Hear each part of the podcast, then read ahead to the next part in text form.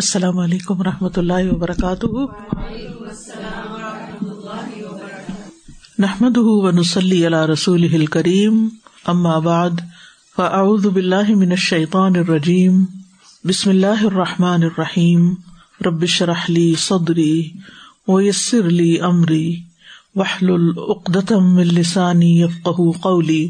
صورت فاتر کی آیت نمبر دس سے تفصیل من كان يريد العزة فلله العزة جميعا۔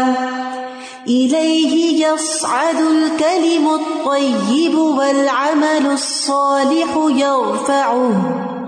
والذين يمكرون السيئات لهم عذاب شديد۔ ومكر أولئك هو جو شخص عزت چاہتا ہے، تو عزت تو تمام تر اللہ ہی کے لیے ہے۔ پاکیزہ کلمات اسی کی طرف چڑھتے ہیں اور صالح عمل انہیں اوپر اٹھاتا ہے۔ اور جو لوگ بری چالیں چلتے ہیں، تو ایسے لوگوں کے لیے سخت عذاب ہے اور ان کی چال ہی برباد ہونے والی ہے۔ مشرقین مکہ کی حرم کعبہ کی وجہ سے ارب بھر میں عزت تھی۔ اور وہ یہ سمجھتے تھے کہ اگر وہ اسلام لے آئے تو یہ عزت ختم ہو جائے گی۔ تو انہیں یہ سمجھایا جا رہا ہے کہ جو دنیا اور آخرت میں عزت چاہتا ہے، اسے چاہیے کہ وہ عزت اللہ سے طلب کرے۔ اور اللہ سے عزت صرف اس کی اطاعت کے ساتھ ہی حاصل ہو سکتی ہے۔ تو جو شخص مخلوق کے ذریعے عزت حاصل کرتا ہے، اللہ اس کو ذلیل کر دیتا ہے۔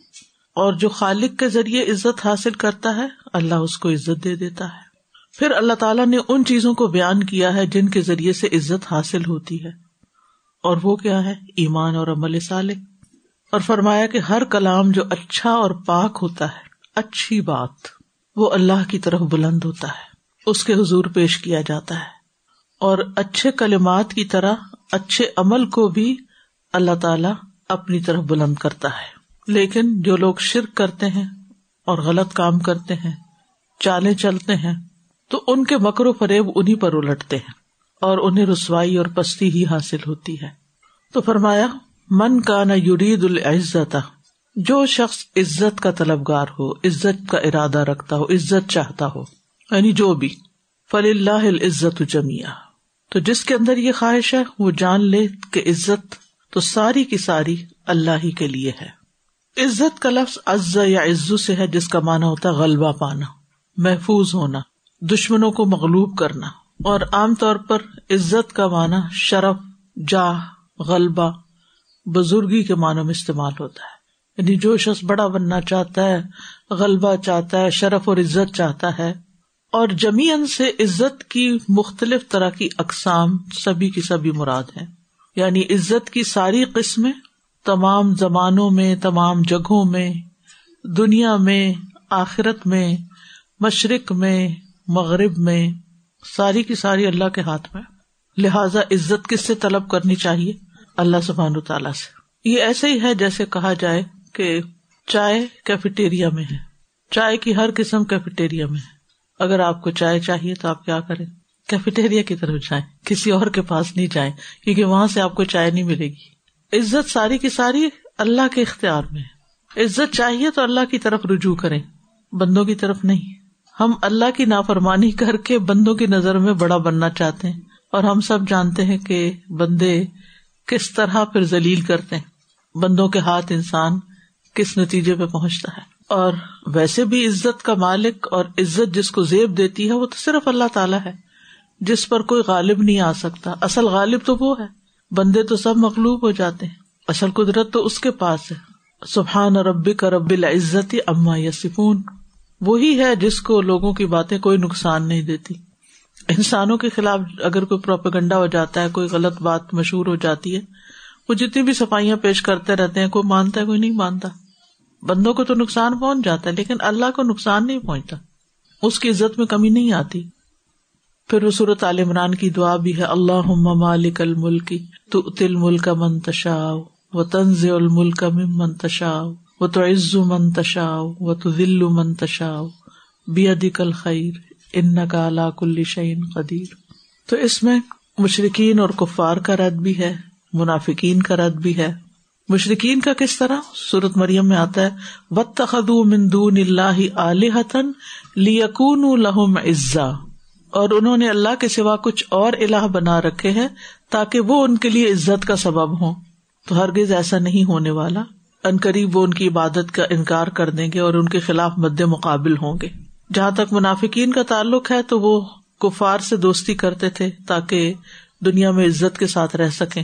اللہ دین یا تخذون الکافرین اولیا امندون المؤمنین ایب تغون اندہم العزت فان العزت للہ جميعا جو لوگ مومنوں کو چھوڑ کر کافروں کو دوست بنا لیتے ہیں، کیا وہ ان کے پاس عزت چاہتے ہیں؟ بے شک عزت تو ساری کی ساری اللہ کے لیے ہے۔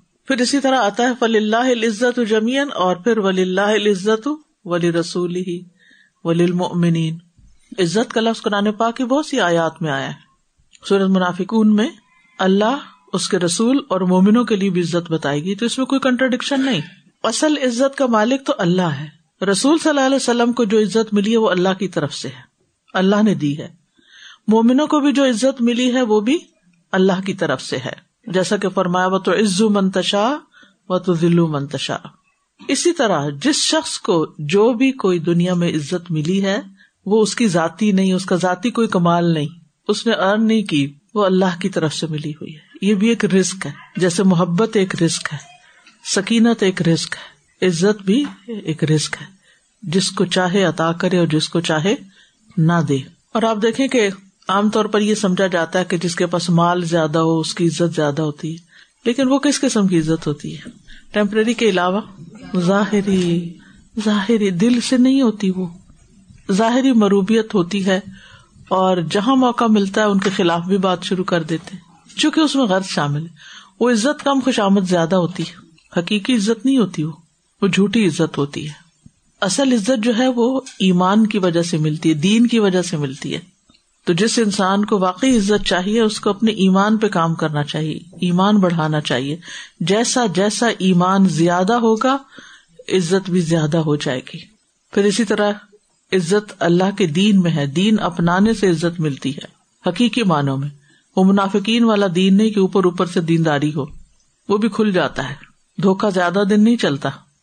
رسول اللہ صلی اللہ علیہ وسلم نے فرمایا، یہ دین ہر اس جگہ تک پہنچ کر رہے گا جہاں تک رات اور دن کا سلسلہ جاری ہے۔ یعنی ہر کانٹینٹ میں دین پہنچ جائے گا۔ اور اللہ کوئی کچا یا پکا گھر ایسا نہیں چھوڑے گا جہاں اس دین کو داخل نہ کر دے۔ خواہ اسے عزت کے ساتھ قبول کر لیا جائے یا اسے رد کر کے ذلت قبول کر لی جائے۔ عزت وہ ہوگی جو اللہ اسلام کے ذریعے سے عطا کرے گا اور ذلت وہ ہوگی جو کفر کے ساتھ ملے گی۔ تمیم داری فرماتے تھے مجھے یہ بات اپنے اہل خانہ میں ہی نظر آ گئی کہ ان میں سے جو مسلمان ہو گیا، اسے خیر، شرافت اور عزت نصیب ہوئی اور جو ان میں سے کافر رہا، اسے ذلت، رسوائی اور جزیا نصیب ہوا۔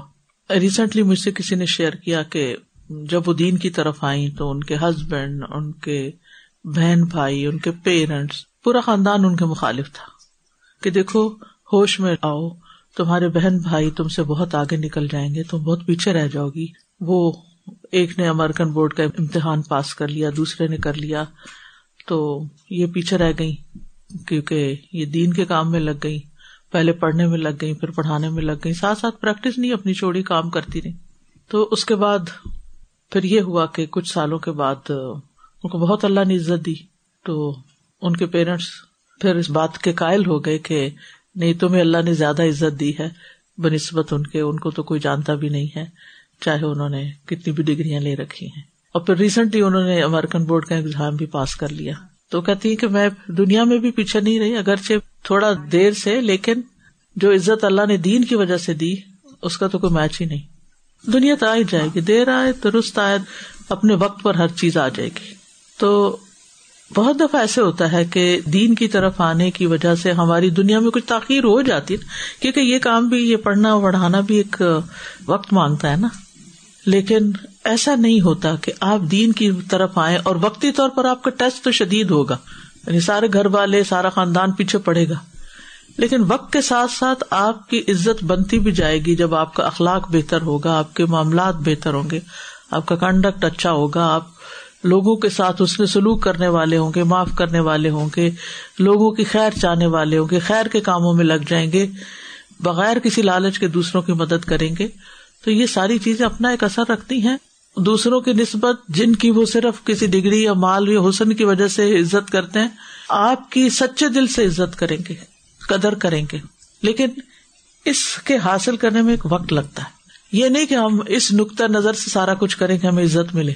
یہ تو مقصد ہے ہی نہیں۔ لیکن انسان جب اللہ کے لیے کچھ کرتا ہے تو اللہ سبحان تعالی ضرور اس کو لوٹاتا ہے۔ وہ حق نہیں رکھتا۔ تو تمیم داری مسلمان ہوئے، ان کو کتنی عزت ملی؟ ان کی کتنی احادیث ہیں؟ کتنا نبی صلی اللہ علیہ وسلم نے ان کو عزت اور مقام دیا؟ ان کا نام آج باقی ہے۔ مسجد نبی میں پہلا چراغ جلانے والے یہ تھے۔ اور کہتے ہیں کہ جو میرے خاندان میں سے مسلمان نہیں ہوا، اسے ذلت، رسوائی اور جزیا دینا پڑا۔ جو خیال آ رہا تھا کہ ویک ڈیز میں ہم ابراہیم علیہ السلام کی دعائیں پڑھ رہے تھے سورت البقرا کی، کہ اللہ تعالیٰ نے ان کو کیسی عزت دی۔ ابتدا میں کیسے کیسے امتحان آئے، لیکن پھر وہ جو تھا نا مسلم لک انی جائلو کلنا سی اماما۔ کہ اللہ سبحان تعالیٰ نے پھر ان کو امامت دی۔ کہاں آگ میں پھینکے جا رہے تھے اور کہاں اللہ نے ان کو لنا سے اماما بنا دیا۔ یہ کو معمولی عزت نہیں ہے۔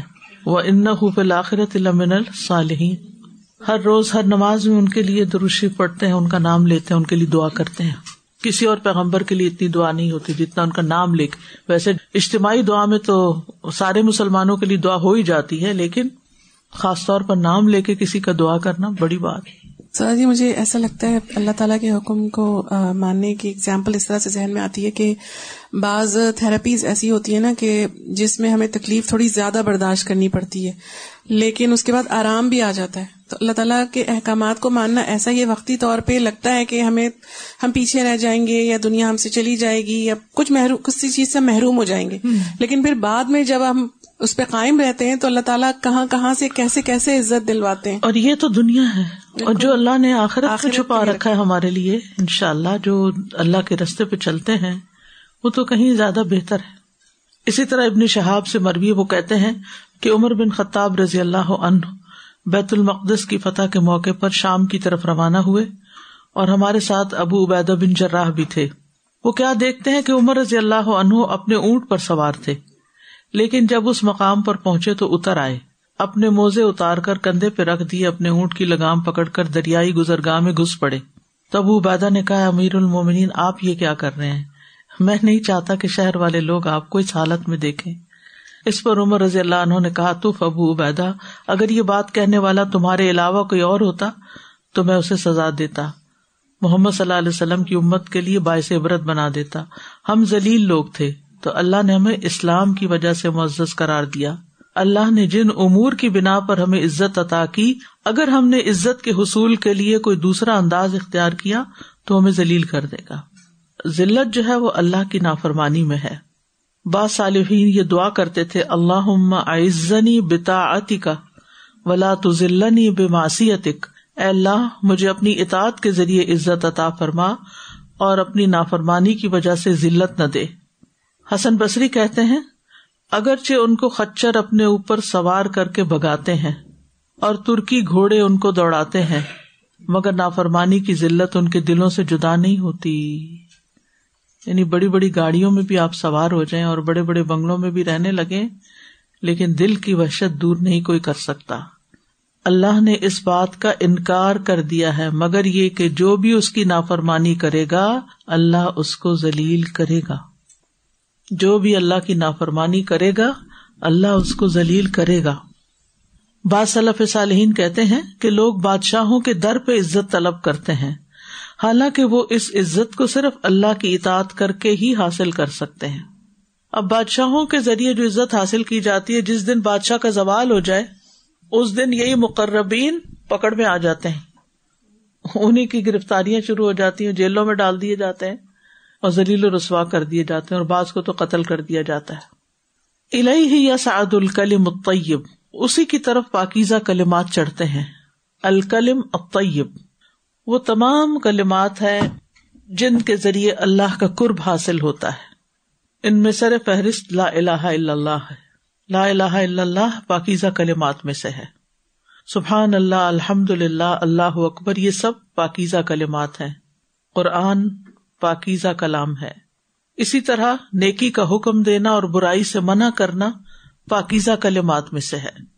علم کو پڑھنا، پڑھانا پاکیزہ کلمات میں سے ہے۔ گویا ہر وہ قول، ہر وہ بات جو اللہ کے قریب کرتی ہے، وہ پاکیزہ کلمات شمار ہوتی ہے۔ پاکیزہ کلمات کے بالمقابل کلمات کی دو اقسام ہیں۔ پہلی قسم گٹیا اور خبیز کلمات یعنی پاکیزہ کا اپوزٹ کیا خبیز طیب کا اپوزٹ خبیز اور دوسری وہ کلمات ہیں جو نہ گٹیا ہے نہ پاکیزہ ہے یعنی نہ ان کو پاکیزہ کہا جا سکتا ہے، نہ ان کو خبیز کہا جا سکتا ہے۔ اللہ باتیں۔ جہاں تک خبیز کلمات ہیں تو وہ ایسے ہیں جیسا کہ کفر کے کلمات۔ یہ خبیز کلمات ہیں۔ کسی کو برا بھلا کہنا، گالیاں دینا لانت بھیجنا۔ اور ایسے شخص کو لانت بھیجنا یا گالی دینا یا برا بھلا کہنا جو اس کا اہل نہ ہو۔ ویسے ابلیس کو کوئی لانت بھیجے تو یہ خبیز کلمہ نہیں شمار ہوگا۔ اگرچہ لفظ لانت اللہ اللہ، کیونکہ اللہ نے خود لانت بھیجی۔ لیکن اگر کوئی حقدار نہیں اور اس کو آپ بد دعا دے رہے ہیں یا اس کے اوپر آپ کوئی بری بات کر رہے ہیں، برا بھلا اس کو کہہ رہے ہیں، تو چاہے آپ کے الفاظ بڑے ہی سافٹ ہوں خبیز کلمات ہیں۔ اس کے فوراً بعد یہ بات اس لیے آئی نا کہ جو کلام ہوتا ہے نا، یہ عزت اور ذلت کا باعث بنتا ہے۔ یعنی اعمال میں جتنے بھی اعمال ہیں نا، ان میں سب سے زیادہ جو پاکیزہ کلمات ہے اچھی گفتگو ہے، اللہ کا کر بتا کرنے والی عزت کا ذریعہ آپ کے لیے۔ اور جس شخص کے منہ سے گالیاں نکلتی ہیں، برے کلمات نکلتے ہیں یا بےحد انداز ہے اس کی گفتگو کا، یہ اس کو ذلیل کرتا ہے۔ ہماری والدہ کہتے تھے کہ یہ زبان ہی ہے جو عرش پہ بٹھاتی ہے اور یہی ہے جو فرش پہ گراتی ہے۔ اسی سے ذلیل ہوتا ہے انسان۔ ہم اپنی باتوں کو پرکھتے ہیں نا جیسے کہ ہم کون سی بات کیسی کی۔ ایک ہی بات چاہے اچھی یا بری نہ ہو اس کو ہم دو تین مرتبہ چار مرتبہ ریپیٹ کریں نا۔ ایسا لگتا ہے کہ اس میں وہ بیکار تھی آگے بتانا فائدہ نہیں اس کا فائدہ ہی نہیں تھا۔ ایک بار بار سوچنے سے خود بخود چھانٹی ہوتی چلی جاتی۔ تو یہ جو خبیز کلمات ہیں یہ اللہ تعالیٰ کی طرف بلند نہیں ہوتے۔ اسی طرح دوسری قسم یعنی لوگوں کی جو عام گفتگو ہوتی۔ کسی بھی مجلس میں بیٹھ کے جو باتیں شروع ہو جاتی ہیں۔ کیا کھایا، کیا پکایا، کیا پہنا، کیا لیا، کیا دیا، کون آیا، کون گیا۔ جو ہماری عام روز مرہ زندگی میں بے مقصد گفتگو ہوتی ہے، یہ بھی اللہ کی طرف بلند نہیں ہوتی۔ کیونکہ اس سے اللہ کی رضا مقصود نہیں ہوتی۔ یہ صرف اپنے نفس کی سیٹسفیکشن کے لیے ہوتی ہے۔ اپنے دل کو خوش کرنے کے لیے، ہم ایسے مانوس ہونے کے لیے، ایسے گپ شپ، آؤ گپ شپ کریں۔ یعنی جس کا مقصد کچھ بھی نہیں ہے، صرف ٹائم پاس کرنا ہے۔ جس میں کوئی خیر کی بات نہیں ہوتی۔ تو جو کلام اپنی ذات میں بے مقصد ہے اور فائدے کا نہیں، وہ بیکار ہے۔ لیکن جو کلام ویسے بہت کام کا نہیں ہے، لیکن اس سے کسی انسان کی دل جوئی کرنا مقصود ہے۔ جیسے آپ بچے کو بہلا رہے ہیں اور رو رہا ہے، آپ اس کو بہلا رہے ہیں اور آپ اس کے سامنے لایانی کلمات بول رہے ہیں۔ مقصد کیا ہے کہ اس کا رونا دھونا دور ہو جائے؟ تو یہ بھی اچھے کلام میں شمار ہو جائے گا۔ کیونکہ آپ کا نیت کیا ہے؟ اس کو بہلانا، اس کا غم دور کرنا، ٹھیک ہے نا؟ یعنی بعض اوقات انسان کوئی بہت کام کی بات نہیں کرتا، لیکن مقصد کیا ہوتا ہے کہ دوسرے شخص سے اپنائیت کا اظہار کرے، اس کو انس اور مسرت عطا کرے۔ تو مسلمان بھائی کو خوش کرنا جھوٹ نہ ہو، بالکل لغ فضول بات نہ ہو، لیکن اس کا دل خوش کرنے والی کوئی بات ہو۔ تو وہ بھی اس میں شامل نہیں ہوتی پھر یعنی وہ بھی چڑھتی ہے۔ اور کلمات کا اوپر چڑھنا جو ہے، یہ حقیقی چڑھنا ہے۔ اب سوال یہ پیدا ہوتا ہے کہ کلمات کا تو کوئی جسم نہیں ہے، تو یہ اوپر کیسے چڑھتے ہیں؟ یعنی یہ تو مانوی چیزیں ہیں، یہ تو آوازیں ہیں، جو ہمارے زبان اور ہونٹوں کی مخصوص حرکت اور حلق کے استعمال کے ساتھ باتیں نکلتی ہیں۔ تو اللہ سبحان تعالیٰ کے لیے کچھ مشکل نہیں کہ وہ مانوی چیزوں کو حصی شکل دے دے۔ اور ویسے بھی آپ دیکھیں، جب ہم بولتے ہیں تو ہمارے منہ سے لہریں نکلتی ہیں نا۔ وہ تو لہروں کی شکل میں بھی جاری ہوتی اگرچہ یہ الفاظ ہیں جو آپ کے کان کو سنائی دیتے ہیں، دکھائی کچھ نہیں دیتا، لیکن اگر آپ اپنے منہ کے آگے ہاتھ رکھ کے بولے تو آپ کو وہ وائبریشن محسوس ہوں گی۔ یعنی ان کا وجود ہے۔ جیسے قیامت کے دن موت کو مینڈے کی شکل میں لا کے ذبح کیا جائے گا۔ یا رحمت اللہ موت کیا ہے؟ ابھی اگر کوئی کہ میں موت دیکھنا چاہتا ہوں تو دیکھ تو نہیں سکتے لیکن قیامت کے دن اس کو جسم دے دیا جائے گا۔ اس آئے سے یہ پتا چلتا ہے کہ الو ثابت ہے یعنی اللہ سبحان تعالیٰ بلند ہے۔ یا سادو چڑھتے ہیں، اوپر جاتے ہیں۔ ابن تیمیہ کہتے ہیں، جو یہ کہے کہ اللہ اپنی ذات کے اعتبار سے ایک ہی جگہ ہمارے ساتھ ہے، تو وہ کافر ہے یعنی یہ کفر ہے۔ بہرحال، تو الہی اسد الکل مطیب پاکیزہ کلمات جو وہ اس کی طرف چڑھتے ہیں۔ اور اس میں خاص طور پر سبحان اللہ الحمد للہ ولا الہ الا اللہ اللہ اکبر۔ نبی صلی اللہ علیہ وسلم نے فرمایا، بے شک تم لوگ اللہ کی عظمت کا جو ذکر کرتے ہو یعنی سبحان اللہ اللہ الہ الا اللہ، الحمد للہ کے الفاظ کہتے ہو، وہ عرش کے ارد گرد چکر لگاتے ہیں۔ ان کلمات کی ایسی بن بناہٹ ہوتی ہے جیسے شہد کی مکھیوں کی بن بناہٹ وہ کلمات اپنے ذکر کرنے والے کی اللہ کے یہاں یاد دلاتے ہیں۔ یعنی یہ کلمات اوپر جا کر اس بندے کی یاد دلاتے ہیں، کیا تم میں سے کوئی یہ پسند نہیں کرتا کہ اس کے لیے کوئی ایسا ہو یا ہمیشہ اللہ کے یہاں اس کی یاد دلائی جاتی رہے؟ فض ازکر کو ول عمل الصالح ہو یارفا ہو عمل صالح اس کو بلند کرتا ہے۔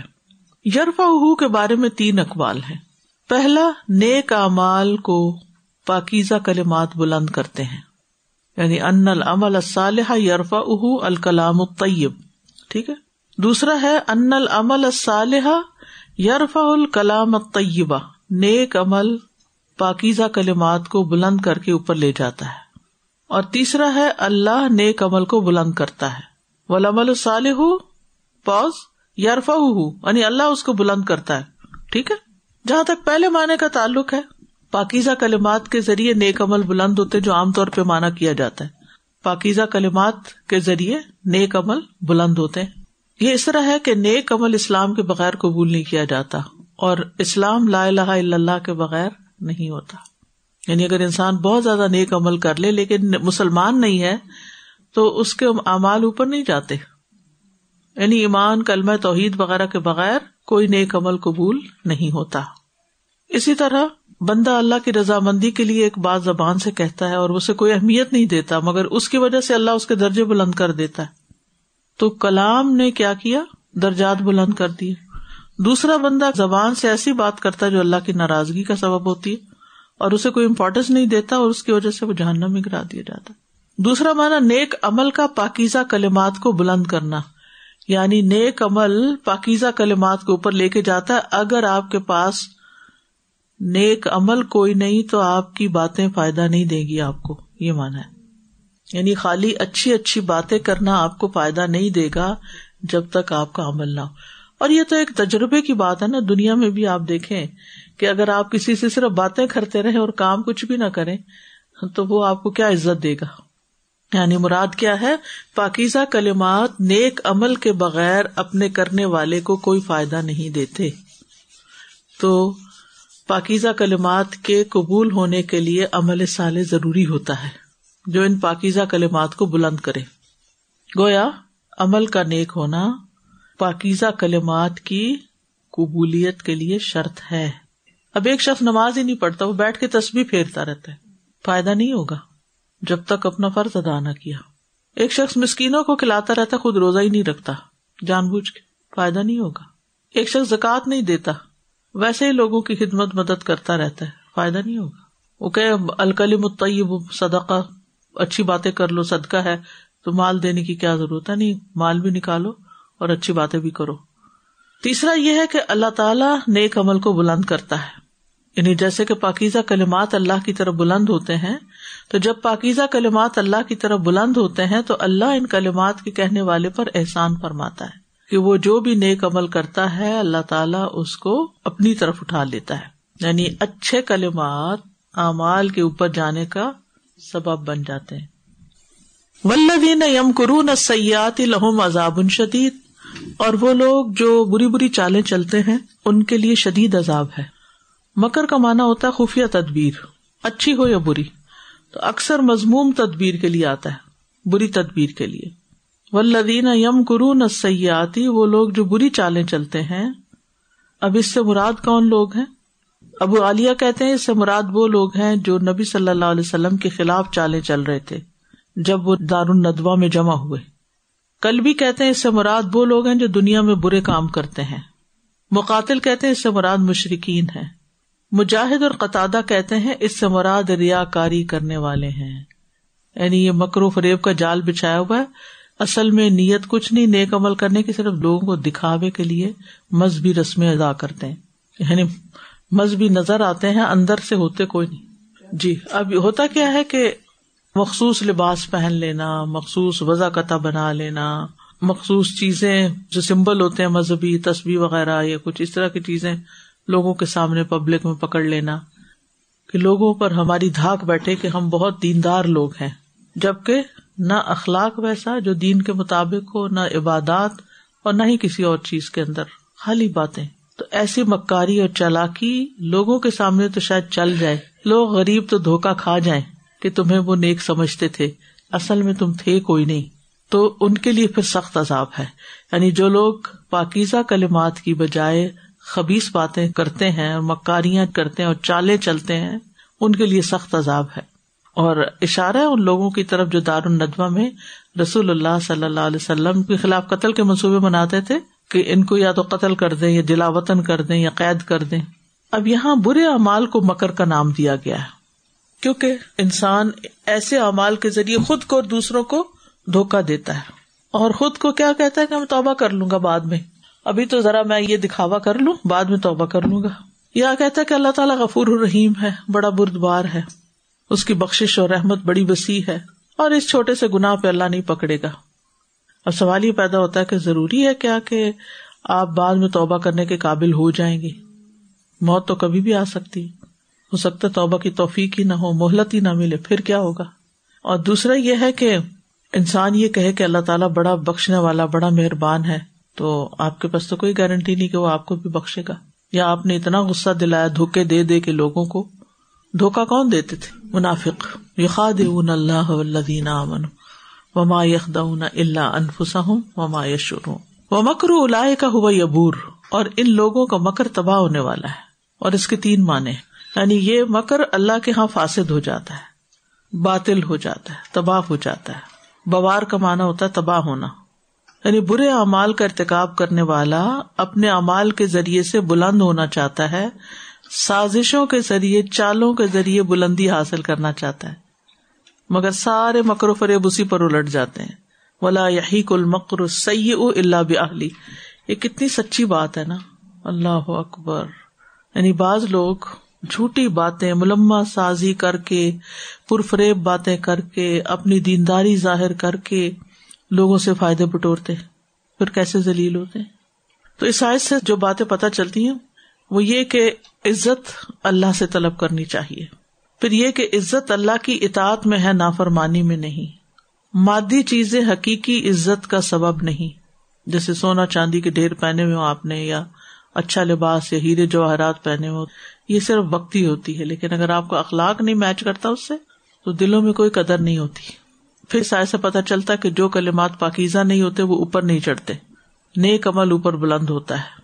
پھر اسی طرح یم قرون سیاحت سے پتا چلتا ہے کہ برے اعمال دراصل بری چال چلنا ہے۔ پھر یہ کہ نافرمانی اپنے کرنے والے کو ہی بدنما بناتی ہے۔ اور فائدہ کچھ نہیں ہوگا ایسا کرنے کا کیونکہ مکر اولائے کا ہوا یبور۔ ان کا مکر تباہ برباد دار البوار آتا نا، ہلاکت کا گھر، ہلاک ہونے والا ہے۔ ہبا ام منصورہ ہونے والا ہے۔ جیسے سورت فرقان میں آتا ہے۔